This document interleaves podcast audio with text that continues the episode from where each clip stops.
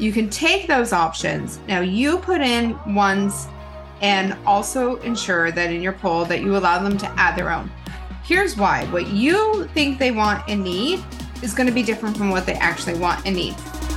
Hey everyone, welcome back. So this time we're going to be talking about live launches using Facebook Lives to launch and monetize our group. So with a live launch, what you'll typically do is you'll put out a poll in your group. Hey, when what of these, you know, three topics of these of these topics that I'm listing here, please feel free to add your own. What would you like me to coach you on? So that's typically that is the original way to do this by Susan Garrett. And she did it in a way where she actually did this in her page. And then she said she would teach the number two and number three spot in her page. And then she'll teach the number one voted on in her group. Now, I kind of twist this a little bit and I just do all of it in the group. You can also do take a screenshot of the poll in your group and put it on your page, send it out an email, talk about it in social, etc. But in the poll, what you definitely want to do is say to them, here are some options of topics that I could talk about. You can take those options. Now you put in ones and also ensure that in your poll that you allow them to add their own. Here's why. What you think they want and need is going to be different from what they actually want and need because you are the expert. You're further along from them. So there's going to be things that they choose that are not in that list. Now, if that is too overwhelming or the thought that perhaps they'll choose something that you can't cover, then disable that option in the poll, which you can do in the options in a Facebook group. But give them enough, give them, if you're going to do that, give them at least seven different options to choose from to really get a feel for your top three. If you're allowing them to add their own suggestions, then give them uh, about four, maybe five options and allow them to add their own. So, what you're going to do is you're going to give it a few days for people to vote. Make sure you keep pushing that poll. Now, polls in Facebook groups, because there's not a lot of commenting, it doesn't actually help.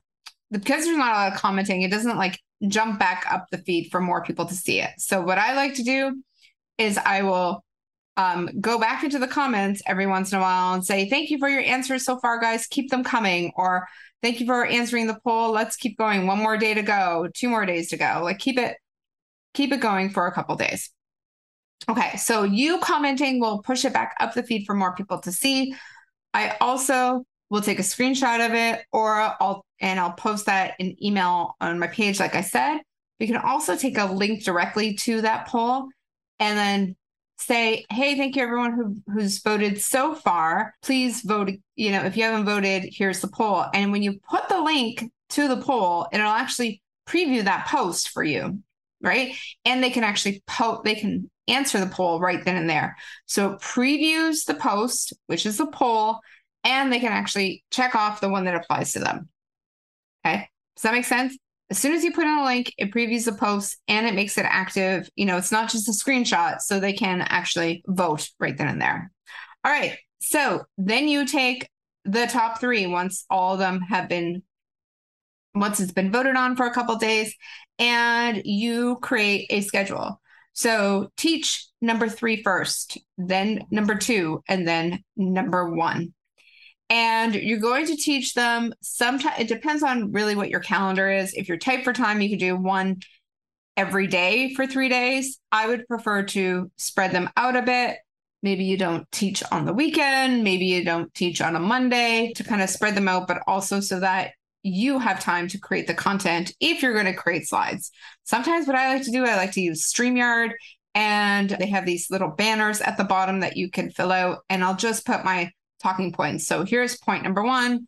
Now we'll move on to point number two, and I'll activate the next banner and it'll show up. It's a lot easier than creating slides.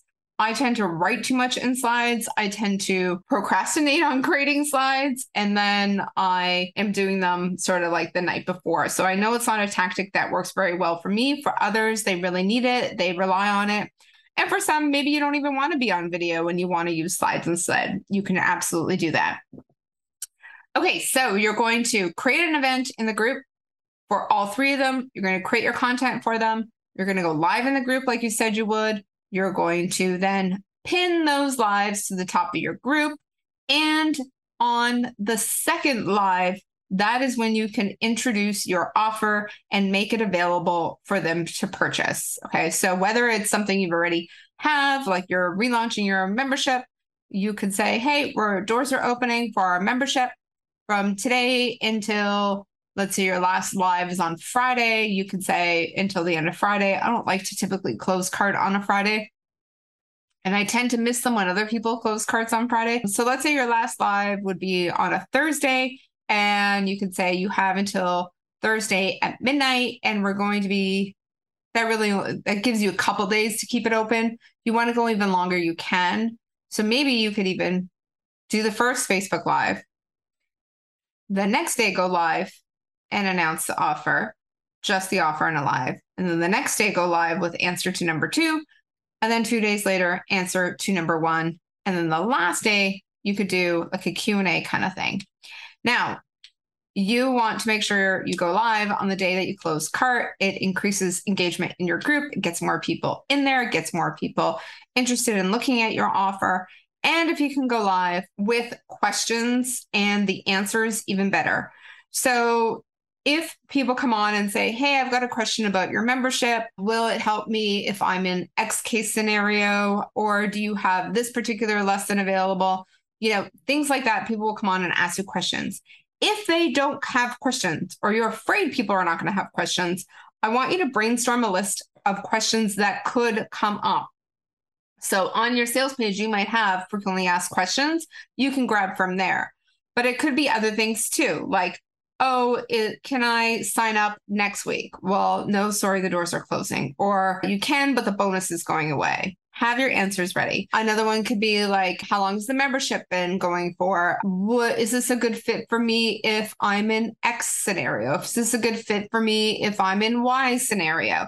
Really name out all the scenarios and be truthful. If it's not a good place for them to be or it's not meant for someone in that same scenario or in that industry or in that income bracket or in that like you know phase of their business or phase of their whatever budget then say so. Be be realistic with them and be honest too.